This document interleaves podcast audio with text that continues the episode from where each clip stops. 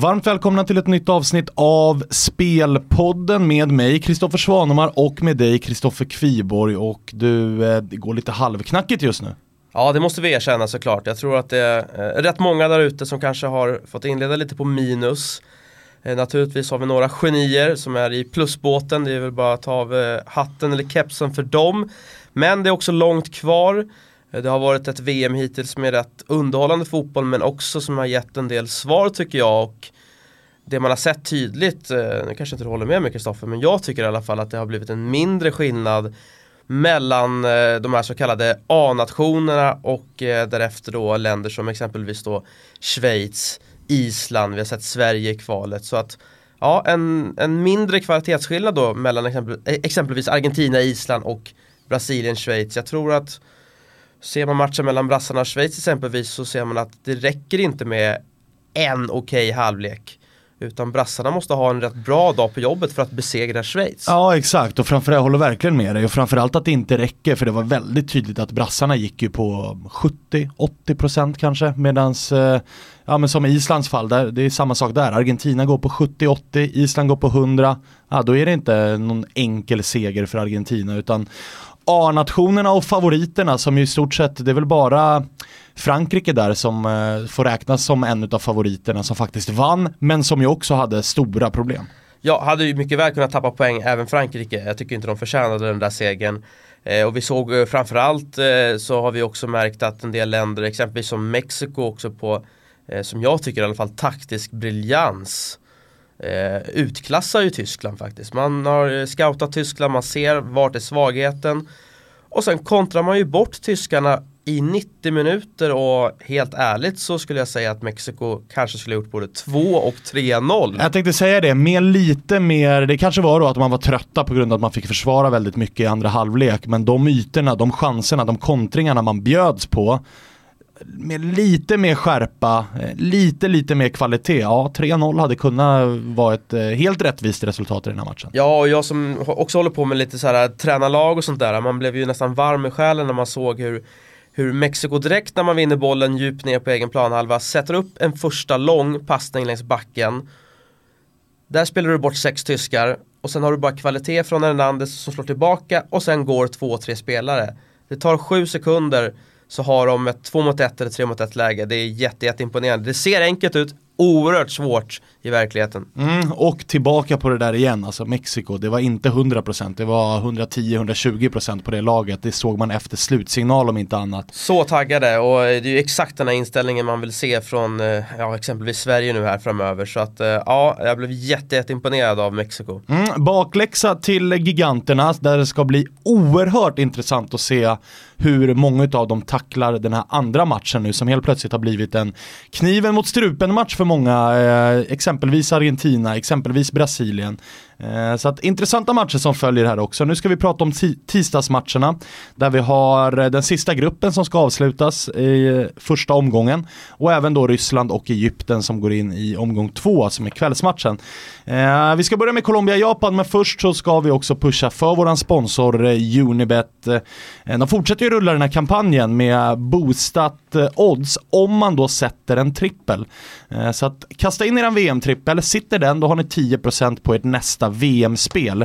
Väljer man istället att vara lite våghalsig och gå på en 4-ling, då får man 20% på sitt nästa, och en 5-ling, och den sitter, ja, då har man 30% på nästa spel. Så in hos Unibet, klicka på erbjudanden, så har ni allt ni behöver veta där. Nu Kviborg, vill jag veta hur du tänker i Colombia-Japan, för att när vi pratade lite här innan så känns det som att du har laddat hagelbössan med spel.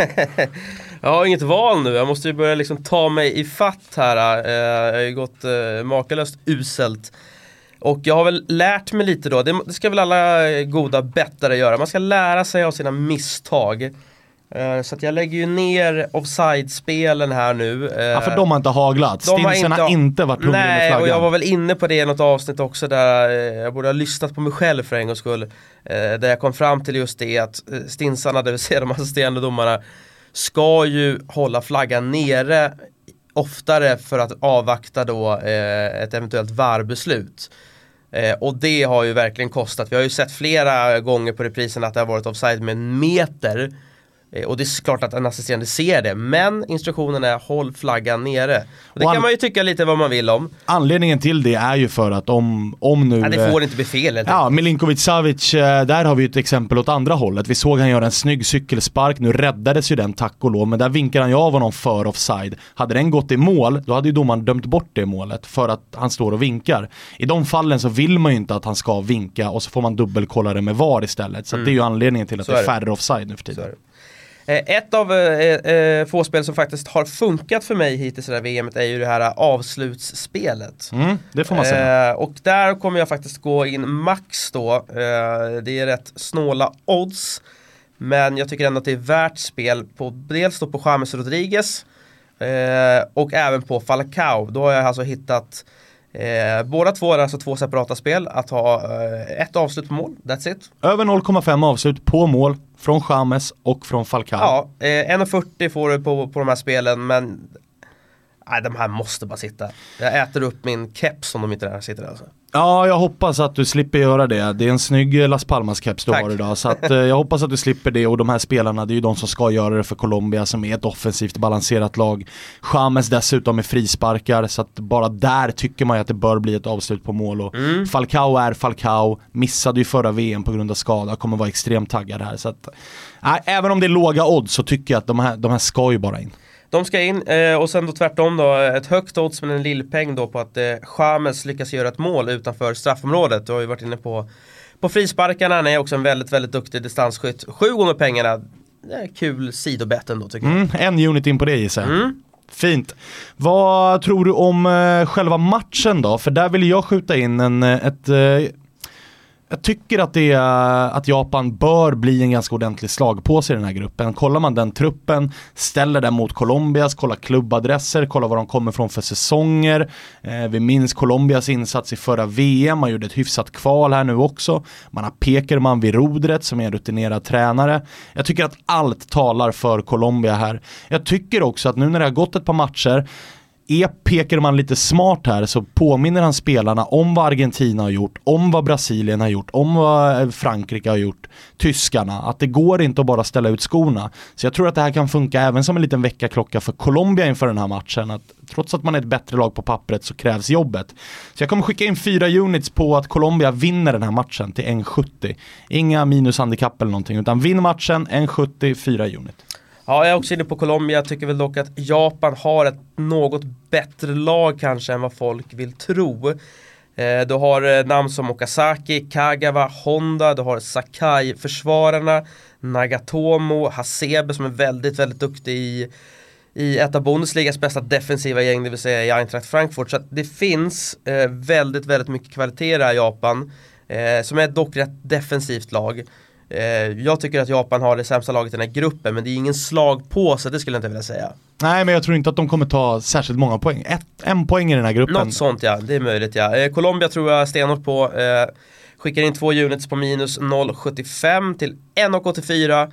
Jag tror också att den här gruppen kommer bli VMs målgladaste, och lägger mig på över 2,25 i mål i den här matchen till 1,98, 2 units. Härligt. Många spel på första matchen, Colombia-Japan. Så det kan ju bli en fin öppning på tisdag när vi rör oss vidare till Polen-Senegal. Ett Polen som, jag har pratat om det tidigare i andra sammanhang, om att jag vet inte riktigt vart jag har Polen. Man har ju såklart en världsklassanfallare i Lewandowski. Bakom honom har man en Zielinski som kan bli ett stort utropstecken. En spelare som påminner lite grann om Milinkovic-Savic för er som gillar honom. Jag kommer även här bara att bjuda på ett spel, och det är faktiskt då Senegal plus 0,25 till 1,88. Kollar man på det här laget så tycker jag att det är ett väldigt fint lag. Man har Koulibaly och Sané i mittlåset som är 2 stycken väldigt bra mittbackar. Man har ett mittfält som är tufft att möta med många spelare från engelska ligan som är väldigt fysiska, kan man väl lätt säga. Och framåt så kryllar det utav kvalitet. Det finns många spelare som kan avgöra matcher. Många snabba tekniska spelare. Jag tänker ju då framförallt kanske på Mané i Liverpool som har gjort en bra säsong där.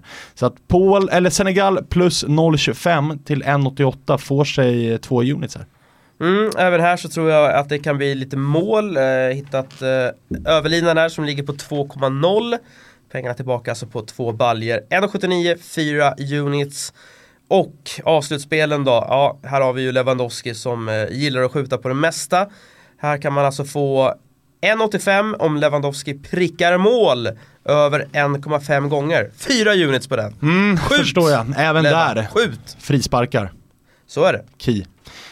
Sista matchen då för tisdagen, det är Ryssland-Egypten. Vi ska in i omgång 2. En match som jag tror kan bli ganska rolig. Ryssland vann ju den första med 5-0, vilket ju betyder att vinner de den här matchen, då är man ju troligtvis vidare i den här gruppen. I sista matchen för Ryssland så väntar ju Uruguay. En tuff match som jag tror att Ryssland gärna inte går ut med kniven mot strupen i. Jag tror att de gärna vill vinna den här matchen och försöka säkra det. Egypten då, där kommer ju Mohamed Salah vara tillbaka. Det råder ju inga tvivel om, för där är man ju piskad att vinna med tanke på då den sena förlusten mot Uru. Så att 2 lag som behöver vinna. Ett Ryssland med ett par gubbar som visade mycket fin form här mot Saudi. Vad nu det betyder med tanke på hur dåliga Saudi var. Men Golovin och Cherichev, det är ändå 2 spelare som var glödheta i öppningsmatchen. Så att över 2,5 står i 2,50. Det tycker jag är för högt. Så 2 units in. Ja, jag är inne på exakt samma sak. Egypten måste ju troligtvis vinna den här matchen. Salah kommer att starta. Det kommer att öppna upp sig lite. Man kan inte liksom snålspela sig igenom den här matchen. Och ryssarna har visat sin offensiva kapacitet. Jag tror nästan Cherichev in, Jagojev out blir ett lyft faktiskt. Det är lite olika spelartyper i och för sig. Men det Cherichev visade under sin timme här mot Saudi, det tyckte jag var mer än imponerande. Så att det blir en jäkligt kul match det här tror jag. En del mål, över 2,0 mål lägger jag mig på då, till 1,87. 4 units på det. Ryssland också ett lag som spelar mycket med inlägg och fick en del hörner också. Så att Ryssland över 5,5 hörnor tycker jag är ett bra spel också. 1,84 på det, 4 units. För mycket talar ju för att Juba kliver in i anfallet också med tanke på att Smolov körde någon form av osynlighetsmantel i den första matchen. Ja, han var riktigt iskall och Juba kom in och nätade väl direkt va? Så att han är ju typ 2 meter lång. Så ett mål och en assist tror jag han bjöd på och exakt, det talar ju ännu mer för att det kommer pumpas inlägg här mot Egypten. Egypten var ju också, försvarade sig bra, men även Uru fick ju väldigt mycket hörner mot just Egypten. Så att jag förstår varför du spelar det. Många spel blir det. Vi fortsätter gnugga på. Det här är ju som sagt, det har gått en omgång. Vi ska spela 2 omgångar till i gruppen och sen är det slutspel också. Så att, långt kvar. Långt kvar. Och det är ju ett maraton som vi brukar prata om. Så att fortsätt lyssna. Vi vill tacka Unibet som har alla odds och spelmarknader som vi har pratat om idag. Och så Kviborg, du har redan brutit ett löfte här. Vi har inte gjort många avsnitt, men du lovade att vara topp 33 hos F-Sport genom hela turneringen. Gick så där igår va? Numera lovar jag att vara topp 99. För det var där du landade igår? Ja, jag gjorde ju det av 120 deltagare. Det får man ju skämmas över. Men ja, brassarna, Schweiz levererade ju inte på något sätt enligt mina förväntningar där. Så att... kanske får tänka om lite här nu. Jag har ju ett gäng utsatt här på Sverige, Korea och sen så kanske vi ska in och snegla lite på, om man lyssnar på det här programmet idag då, det vill säga Sverige-Korea-dagen, så kanske man ska gå in och snegla lite då på de matcherna som kommer på kvällen då. Exakt. Vi tackar såklart F-Sport för att ni är med. Glöm inte att utmana Kviborg. Är det så att man kommer före honom, vilket de flesta gjorde i Brasilien, Schweiz, så är det så att man kommer före dig 5 gånger i rad, så har man ju 100 euro i fri biljetter hos F-Sport. Så att fortsätt utmana Kviborg där. In och klicka på hans favoritmarkera, hans användarnamn, så ser ni hur det går för honom i leaderboarden. Så kan ni ju följa den under matchens gång. Det är en ganska kul second screen-lösning. The game är det som gäller. The game är det som gäller. Tack Unibet och tack till F-Sport. Vi hörs igen imorgon.